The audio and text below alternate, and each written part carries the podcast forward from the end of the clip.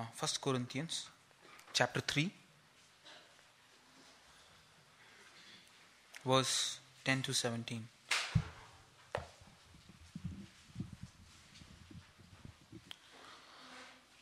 According to the grace of God given to me, like, this, like a skilled master builder, I laid a foundation, and then someone else is building upon it. Let each one take care how he builds upon it. For no one can lay a foundation other than which is laid, which is Jesus Christ. Now, if anyone builds on the foundation with gold, silver, precious stones, wood, hay, straw, each one's work will become manifest. For the day will disclose it, because it will be revealed by fire, and the fire will test what sort of work each one has done. If the work that anyone has built on the foundation survives, he will receive a reward. If anyone's work is burned up, he will suffer loss, though he himself will be saved, but only us through fire. Do you not know that you are God's temple and God's Spirit dwells in you? If anyone destroys God's temple, God will destroy him. For God's temple is holy, and you are that temple.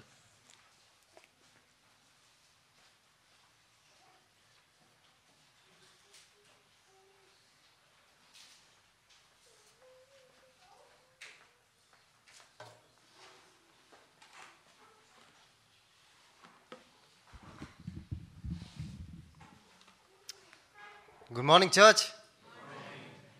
I praise and I thank God for yet another opportunity to be here in the midst of all of you. And I truly thank and praise God that He has given us another opportunity to remember His sacrifice that is on the table. And also, He's allowing us to sit before His holy word. Before I begin, it is my desire that it is my desire that all of us would sit with a heart that is full of prayer that God would speak to each and every one of us as we look through His scriptures together. In our study in the book of 1 Corinthians, we've reached chapter 3, and the last time we had stopped at verses 9. Today we will be looking at verses 10 to verse 17.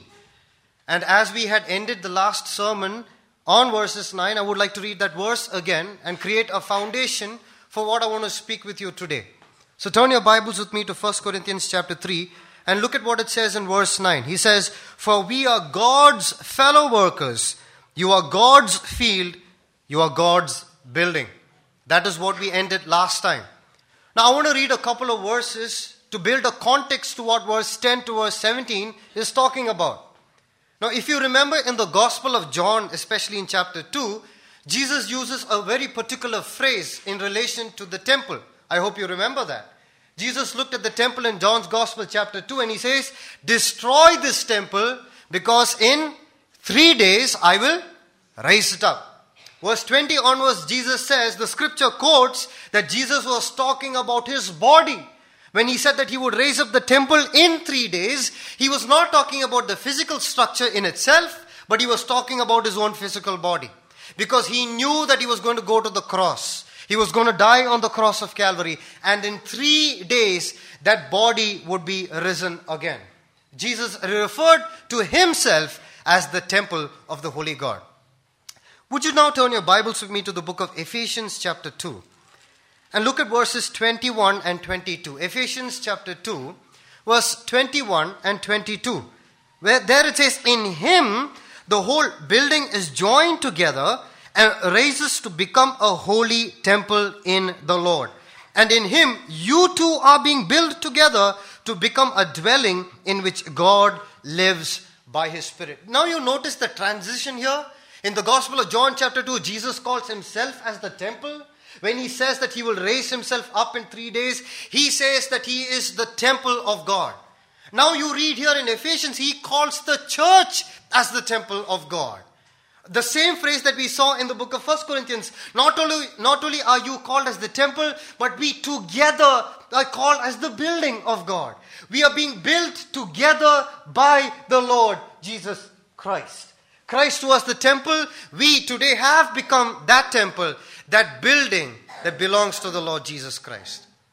Can I read one more verse? If you turn to 1 Corinthians chapter 6, and verse 19 and 20.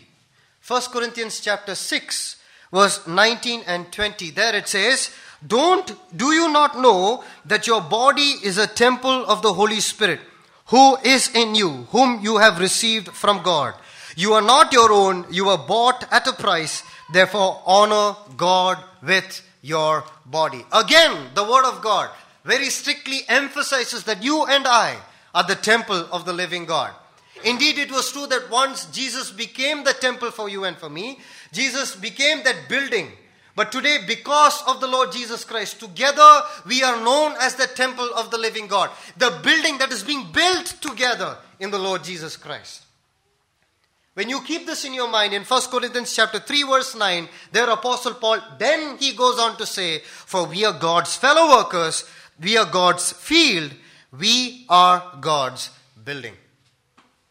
Now what I'm basically trying to say this morning is that a born again believer, listen to me very carefully, a born again believer individually is called as the temple or the building of the Lord Jesus Christ. Not only that, but collectively as a church, we are also called as the temple or the building of the Lord Jesus Christ. Am I making sense? You know, as an individual, every born again believer is called as the temple or the building of the Lord Jesus Christ. And collectively, together, not only are we called as a church, but we are also called as the temple or the building of the Lord Jesus Christ. So I want to pose a very serious question to each and every one of us, myself included. What kind of a builder am I today? Am I building my own spiritual Christian life as a born again believer? And collectively as a church, how much are we building God's church? As an individual, how much of effort am I putting as a builder of the Lord Jesus Christ? And collectively, how are we building God's church? That's the essence of what I want to share with you today. What kind of a builder am I? Now, when we say that we are the temple of the living God, when we say that we are God's building, how was this possible?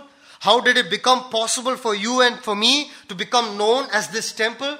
Verses 11 of chapter 3. Verse 11 it says, For no one can lay any foundation other than the one already laid, which is Jesus Christ. There is only one foundation, and that is the Lord Jesus Christ. There is only one salvation, and that is the Lord Jesus Christ. There is only one way how you and I can become the child of God. How? That is when you and I realize that we are sinners. When you and I realize that we need a Savior, when you and I look at the cross, when you and I look at that foundation, which is the Lord Jesus Christ, when we ask for the forgiveness of our sin, when we accept the Lord Jesus Christ into our life as our personal Lord and Savior, that is the day. That is how you and I become the child of God. And you and I become a part of this building. You and I become a part of this temple of this living God.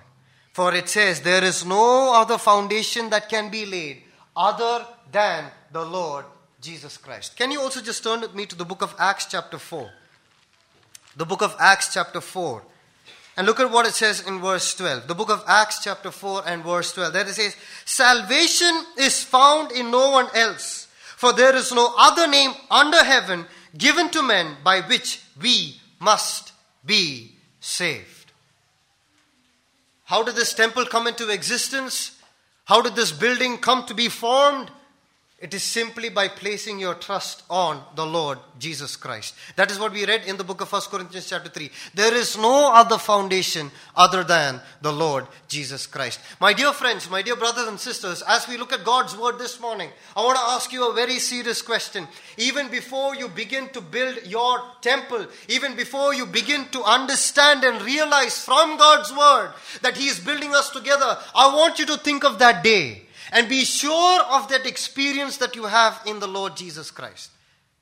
I want us all to examine that day that we ask the Lord to forgive us. When we realize that there is no other way, no other truth, no other life other than the Lord Jesus Christ. If you and I have come into that salvation experience, I want to encourage by telling you we are all part of that building. And God desires for you and for me to not only build our own lives, but also to be busy in building His church. what kind of a builder am I in the presence of God? Come back to 1 Corinthians chapter 3. You know, when you look at this passage, Apostle Paul talks of three different kinds of builders in this passage. And that are the three kind of builders that I want to share with us as an encouragement from God's holy word. Three kind of builders that Apostle Paul talks of. And I pray that God would allow us all, myself included, to examine and see which category do we fall into. The three kind of builders that you see in this passage. Number one, Paul talks of that person who is an expert builder. Paul talks of the expert builder in this passage. Now look at verse 10. Look at what Apostle Paul says in verse 10. Firstly, by the grace God has given me, I laid a foundation as an expert builder. And someone else is building on it, but each one should be careful how he builds. There is, there are those Christians who are the expert builders. They are expert in building their own life. Not only that, they are expert in building the church of God. And Apostle Paul says, I am an expert builder. You know, many times in the book of in, in his epistles, you see Apostle Paul talks of himself as an example, right? Many times he says, he says, follow my example as I follow the example of, of Christ. And he says here, I am an expert building, uh, builder. I'm very careful as to how I build my own life, and I'm very careful as to how I build the church of God. You notice verse 10, the last part, he says, But each one should be careful in how he builds. So, who is an expert builder? Someone who is very careful. A person, a brother, a sister in the Lord Jesus who's very careful in how they build their own life. They're very careful in how they build the church. They are not looking at their own agenda, but they are worried about what is the Lord's agenda in their own life. It is a brother or a sister who is an expert builder who is very careful as to how they build their own life and therefore then they build the church. So, how can a person become an expert builder? How can you and I motivate, encourage ourselves from God's word into becoming an expert builder of God? You know, I was telling you about the two aspects. Number one, let's think about our own lives. Let's think about our own lives. Even before we can think of building the church of God, you and I need to build our own lives. Not me building your life, not you building my life, me building my own spiritual Christian life. You remember the Sunday school story that we often talk about? About the wise man who built his house upon the upon the rock. And you know, you see that in Matthew and Mark, but I like the expression that is used in the Gospel of Luke. If you turn to Luke chapter 6, you know, the same story is mentioned over there, but look at how, uh, you know, the Spirit is writing there in Luke chapter 6, verse 46. Luke chapter 6 and verse 46. There it says, Why do you call me Lord, Lord, and do not do what I say? I will show you what he is like who comes to me and hears my word and puts them into practice. He is like a man building a house who dug down deep and laid the foundation on rock. When the flood came, the torrent struck that house but could not shake it because it was be- well built. This is an expert builder. An expert builder is not only someone who's worried about the foundation, who's not only got his foundations right, but he is someone who knows what the Lord has laid into his heart, and basically he is someone who practices what he preaches. There, you know, you beginning in the beginning of verse 40 says, Why do you call me Lord, Lord?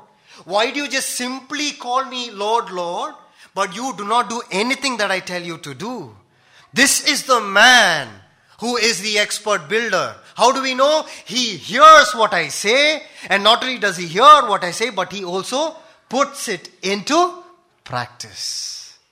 That is the expert builder who listens to the voice of the Lord and he knows what the voice of the Lord tells him to do, and therefore he is aware of his foundation. He digs it deep enough to make the foundation strong and he practices what the Lord tells him to do. That is the expert builder. That is why his foundation does not shake.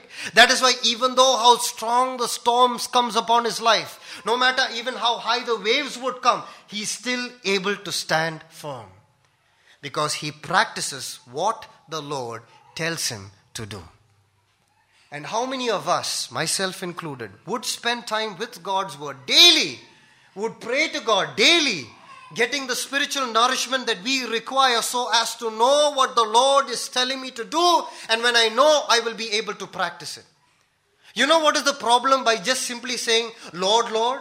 You know what is the problem in just having a knowledge of the Lord Jesus Christ? You know, James, he says in his books, even the devil, even the devil also knows who the Lord is. Right? And not only do they know who the Lord is, but because of their knowledge, they they tremble. But what is the problem? That knowledge does not put, that does not come into their, their own lives. It does not cause them to commit, uh, to confess their sins and ask for the forgiveness of the Lord. Let us not fool ourselves into just simply saying, Lord, Lord, I have a knowledge of the Lord Jesus Christ. That in itself is not enough. But you and I need to practice that knowledge into our Christian lives. Show forth that Christian knowledge through our deeds, our actions, the way we talk. It is only then you and I begin to be known as an expert builder. That is in relation to our own personal lives. I said not only are we supposed to build our own personal lives, but we are also supposed to be building the building the and how do we become expert builders of the church? You know, there Apostle Paul says, right, I myself consider to be an expert builder. When Prashant was reading his version said, a master builder, right? And some of your versions have master builder. You know, master builder, that word, that's where we get the word architect from. That's where we get the word architect from. And an architect or a master builder is, is, is someone who knows, who is able to direct the work of God, and he assigns this work to the different people that are there in God's church. That is who a master builder is. A master builder in the church of God is someone who does not like to show who he is, but he knows how to assign the work of God to God's people. He knows everybody's gifts. He knows everybody's abilities. He knows everybody's talent. And he's able to distribute these gifts amongst the people of God. So that together, you and I exhibit our gifts. And therefore, collectively, we are building God's church. You see that? When you and I invest time in building our own lives as an expert builder, slowly you and I will not feel like showing ourselves in God's presence. But rather, I want to help you grow in the Lord. I want to help you grow in the Lord. I want to help you grow in the Lord. I know the task that is to be done, and I know the people who can get it done. And as an architect of God, I'm able to allow these things to go forward. That is who a master builder is. And Apostle Paul says that I consider myself to be an expert builder. Do we fall into that category, my dear brothers and sisters, my dear friends, this morning? Can we take a moment and look into our own spiritual Christian lives and can we ask ourselves that question? How much of an effort have you and I put into building our own lives? How much of an effort have you and I put into building God's church? The last one month, the last three months, the last one year, has the name of Jobin been more prominent? Or have I allowed God's purpose to be fulfilled in the believers that are there in the church of God? Am I an expert builder? That is something that I would like for each and every one of us to think about. How can we do that? Verses 10 verses 11 by knowing that that foundation rests in the Lord Jesus Christ. Let's look at verse 12. If any man builds on this foundation, which is that foundation? The Lord Jesus Christ. What is that foundation? Salvation. Using gold, silver, costly stones, wood, hay or straw. You know, you see there are two kinds of items that are mentioned here. There is the gold, there is the precious stones, and then there is the silver. And then on the other hand, there is the wood, there is the hay, and then there is the straw. You know, when you and I build the church, we need materials. We need to use materials in order to build this church. And our motives, our motives is what is explained in verses 12. Whenever I do anything in the church with holy and good motives, that in the sight of God is considered as gold, silver, and precious stones. And whenever I do anything in the church or in the presence of God's people with an evil motive, the material that I'm using is wood, hay, and straw. Am I making sense? Yes? So my evil motives are considered to be wood, hay, and straw. And my good motives are considered to be my gold and precious stones and silver. So when I am doing anything in the church, whether I'm preaching in the church, whether I'm leading in the church, whether, whether I'm discipling in the church, whether I'm mentoring in the church, whether I'm visiting people in the church, I'm praying for people in the no matter what I do, what matters most more than anything else is my motives. Can you understand what my motives are? Yes or no? No. But who understands our motives? And in the presence of God, we are using these materials to build His church. And I must confess, and we all need to confess, many times we have been building it with gold, silver, and precious stones. But there are a lot of our works in the presence of God considered as wood, straw, or hay. Can you just turn with me to the book of Romans, chapter 14? The book of Romans, chapter 14, and verses 19. Look at what it says. Romans, chapter 14, and verse 19. Can somebody read that verse for me? Romans, chapter 14, and verse 19.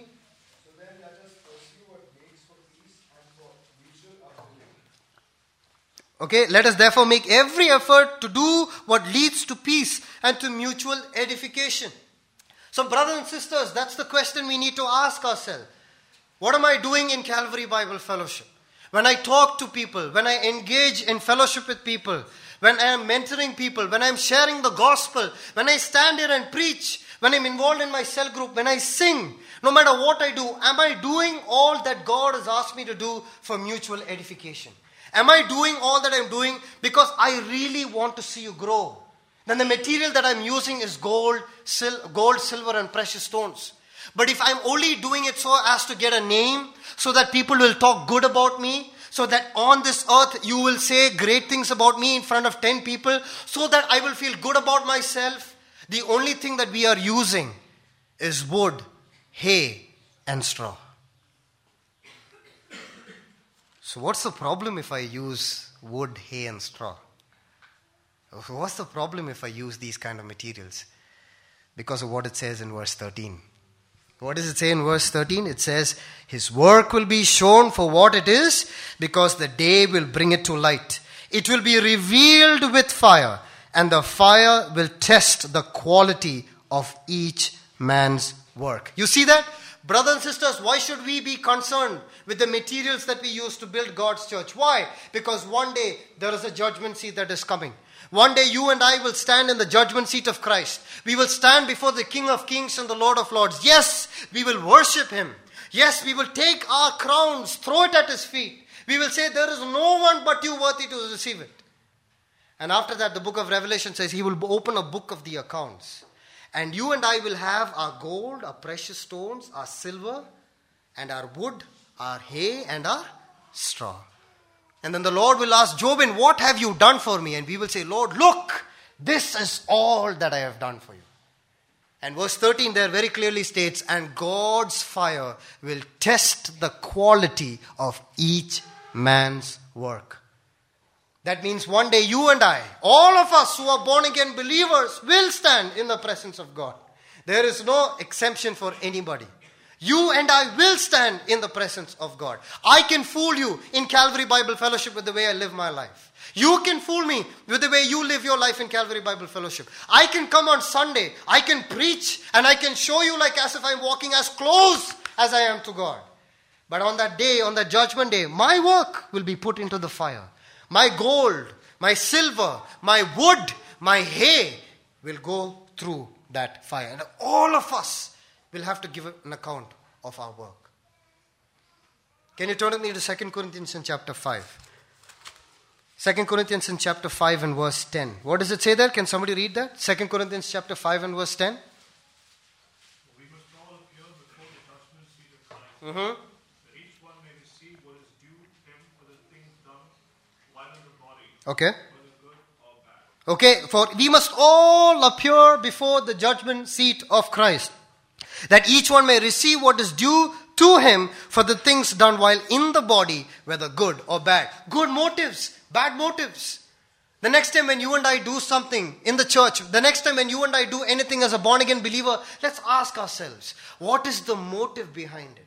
Because the Lord will test the quality of each man's work. Come back to 1 Corinthians chapter 3 and let's look at verse 14. If what he has built survives, he will receive his reward. If what he built survives, he will receive his reward. On the judgment day, you and I will come with our gold, our silver, our precious stones, good motives. We will also be standing there with wood, hay, and straw, evil motives. And God will put this through the fire. Let me ask you a question. Out of all of these items that will go through the fire, what will remain? Gold, precious stones, and? And what is that talking about? Good motives. And only for that, you and I will receive the reward. It's simple and so clear, right? You and I will think when we are on this earth that, you know, we should be appreciated for things like this, that, you know, there is nobody else who's done things like this. No, on that day, God's work, God's light, His fire will reveal it. And when it goes through the fire, there's going to be a lot of ash that's going to come out. And only the gold, the precious stones, and the silver will remain, which talks about the pure good motives that we had. And only for that, you and I will receive the reward. My dear brothers and sisters, who is an expert builder? As we read in verse 10, he or she is that person who's very careful as to how they build. They are very careful in how they build their own lives. They are very careful in how they build the church of God. Because they know that when they come here, it is not them, but it is Christ who needs to be seen. They are very careful with their motives whenever they do anything. They also are encouraged of the fact that nobody might notice what they do on this earth because they know one day when they stand in the presence of God, the Lord Jesus will applaud for them. And that is all that matters to them. I look at my own life and I see that yes, there is a lot of shortcomings and I've not reached there yet. But I want to encourage all of you together along with me. Can we push ourselves into becoming that expert builder? Can we be very careful about our motives? When I come to church, will we make a promise that I will only say, do, feel things that are godly in the sight of a holy God? That I will not put fuel to any fire, that I will not gossip, that I will not hurt, that I will not put down. But I will do all that I can do in order to build my brothers and my sisters in the church of God. And by the grace that is given to me, I will do all that I can to become an expert builder of God. The expert builder, number one, Apostle Paul says. Number two, verse 15, Apostle Paul talks about the unwise builder. Apostle Paul talks about the unwise builder. Verse 15, if it is burned up, he will suffer loss he himself will be saved, but only as one escaping through the flames. You know, this is talking about that born again believer who is born again, who have accepted the Lord Jesus Christ, but they have no works to show forth it. And it says that he will suffer loss, but he will be saved only as one going through the flames. Now, what does that mean? Because you are a born again believer, you will definitely be in heaven. Because anybody who accepts the Lord Jesus Christ, they will never be lost. They will be there in heaven, but they will have absolutely no works to show the Lord Jesus Christ. That is what the verse actually means. He is that, or she is that unwise builder.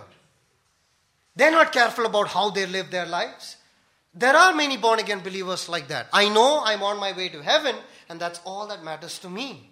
I will do all that I want to do. I'm not careful about sin in my life. I'm not bothered about the hurt that I cause. I'm not even bothered about making any necessary changes in my life. That's the person who will stand in the presence of God. They are there because they have the ticket of salvation. But all their works will be burned away. They will have nothing to show forth to the Lord. Absolutely nothing to show forth to the Lord Jesus Christ he himself will be saved, but like as if someone is passing through the flames. I remember so many examples in the Old Testament. I think of the, I think of the first king of Israel, the great man Saul. The Bible very clearly states that he was a head taller than everybody else. The first king leading the people of Israel. But you come to 1 Samuel chapter 17, when he was supposed to fight the giant, where do you see the king? He's inside the he's inside the tent. And that's you and me many a times in our Christian lives. We are supposed to lead. We are supposed to do great things for the Lord, but we are inside the tent. You know why? Because we don't want anybody to see our knees knocking against each other. Are we that unwise builder? We are not careful with how we build our lives. We don't spend time with God's word much. We don't spend time in prayer. We just go through, breeze through the day, probably just read a verse. No, my brothers and sisters, we really need to be careful that we are not those kind of people who are unwise in how we build our Christian lives. Because all of these people will be there in the presence of God. But when the Lord asks Jobin, What have you done? we will have nothing to show him. Nothing to show him.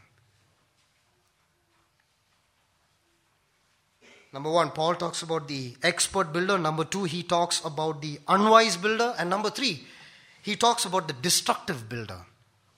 He talks about the destructive builder. Look at what it says in verses 16 and 17. Can somebody read that verse for me?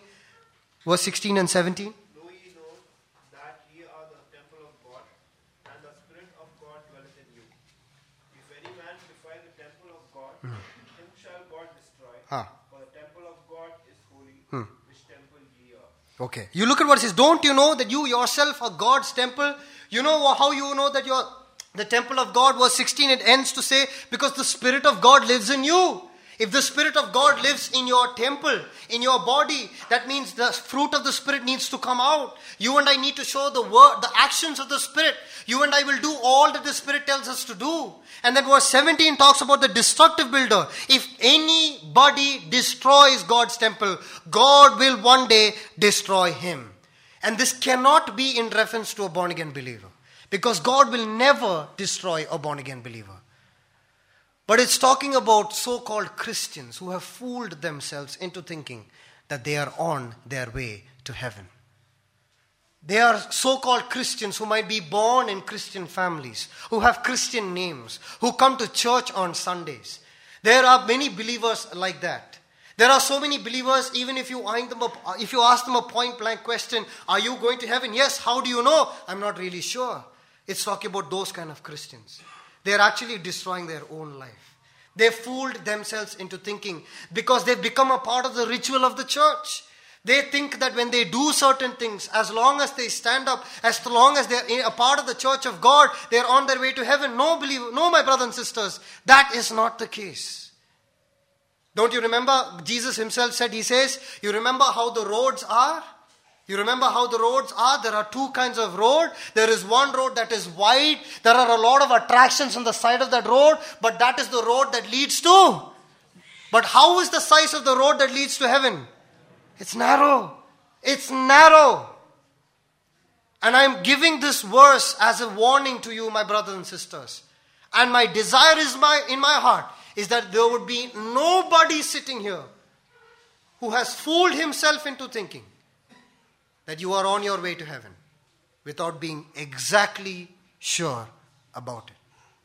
If you have not become a child of God, the Bible very clearly states you are destroying the temple of God. And the Bible goes on to say that the God will one day destroy all unbelievers. How do we know whether we are not walking in accordance to God's word? Let us look at our sensitivity towards sin. If there is a particular sin, a particular habit that I am not willing to change, but I'm happy in the way that I'm living, my, bro- my brothers and sisters, can we be serious about our life? Can we, for a moment, go back home and examine? Maybe meet up with someone here in the church or our elders. Can we say, I'm worried. I'm not sure about my walk with the Lord. I'm walking in a particular way of life and I seem to be okay with it. That means that there's something seriously wrong with our Christian life. Don't you know that you are the temple of the living God and the Spirit of God lives in you? If anybody destroys God's temple, if anybody destroys his own physical life, if any person does anything that they do that is a, is a disturbance in their physical life, God will one day say, I don't know who you are. Please get away from my presence. And at the judgment seat of Christ, there is no second chance. There is absolutely no second chance. For those of us who understand and accept and believe that we are the children of God. Verse 17, the last part it says, For God's temple is sacred, and you are that temple. Why did Jesus Christ say that? I am the temple. Why did Jesus Christ say, Break down this building and in three days I will raise it up? Why did he refer to himself as the temple of the living God? Because you and I know that a temple is the meeting place between man and God. That is why you, when you go on the road, even if there's a mosque, even though there's a temple, even though there's a church, and if somebody's passing by, they would stop, they would look at that holy place, and they would do something. Because everybody in this world, irrespective of what background we come from, we know that the temple is the meeting place between man and God. And Jesus Christ says, Now I am the temple in the sense you don't need to go to a holy place in order to meet God.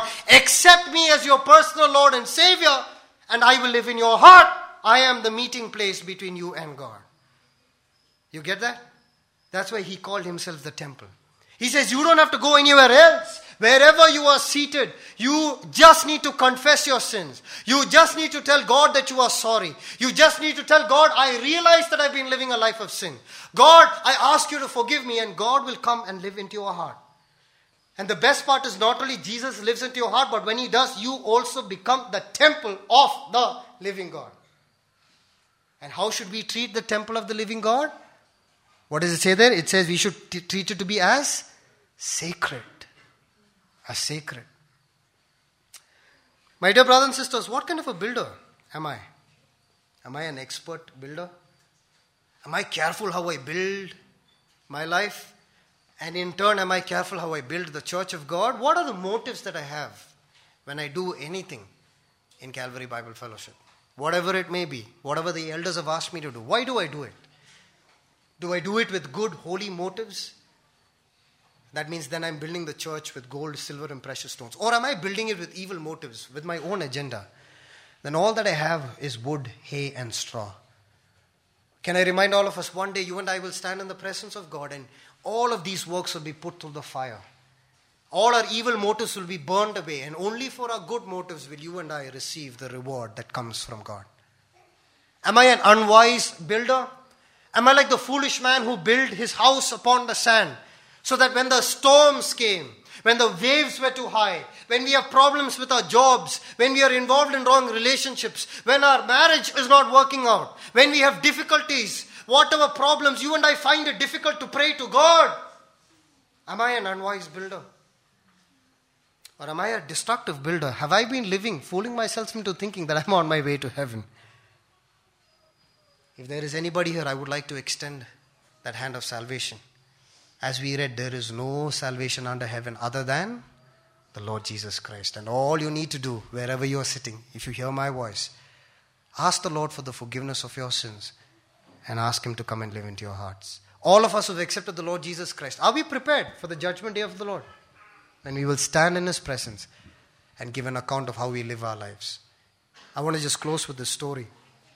I've shared the story earlier before, so if you're hearing this again, please forgive me. There's a story told about three people on their camel walking across a desert.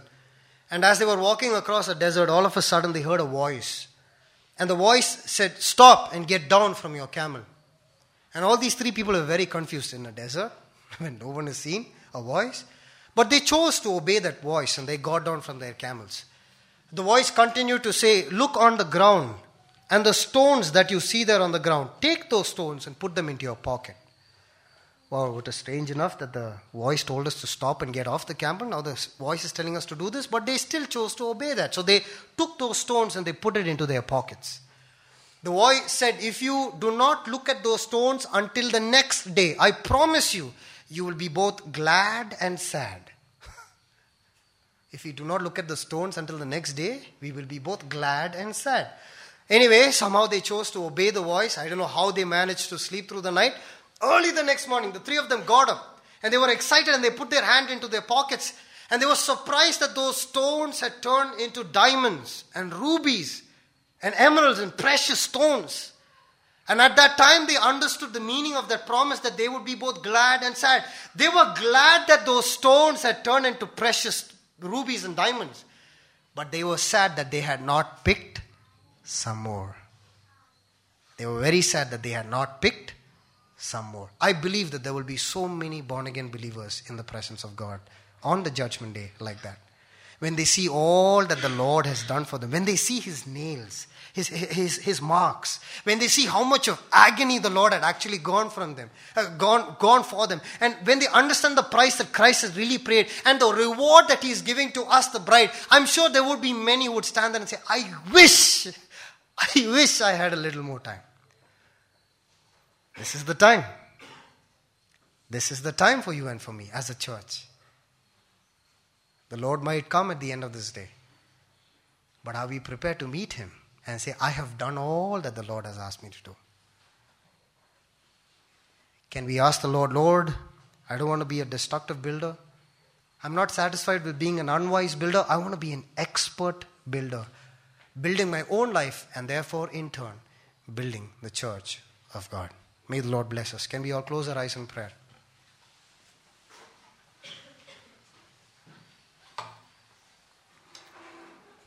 Our gracious God, our loving Father, we come into your presence thanking you for allowing us to remember your sacrifice for us on the cross.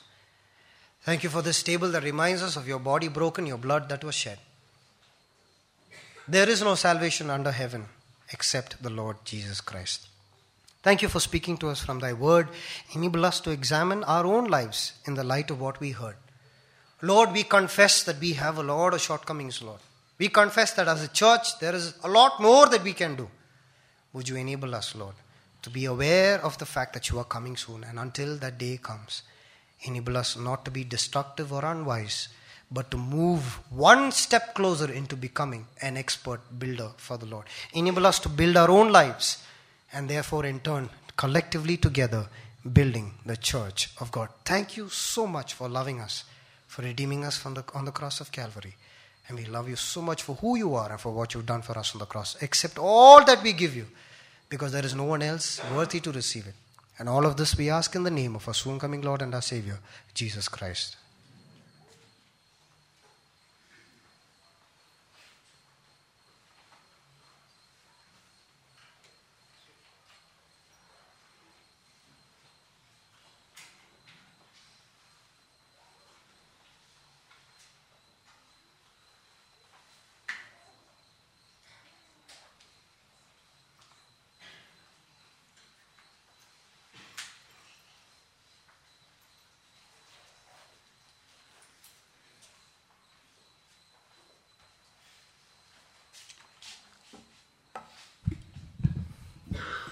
Morning, church.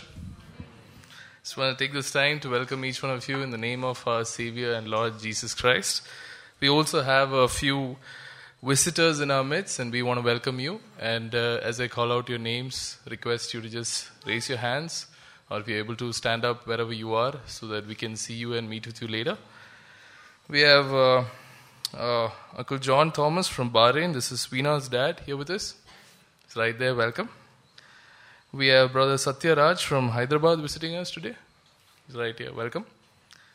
And uh, we have we want to welcome back uh, Brother Paul Tarian from Houston. Right here. Welcome. We have uh, Brother Jabel. This is Jeffrey's bro- brother from Vellore here with us. Right there. Welcome.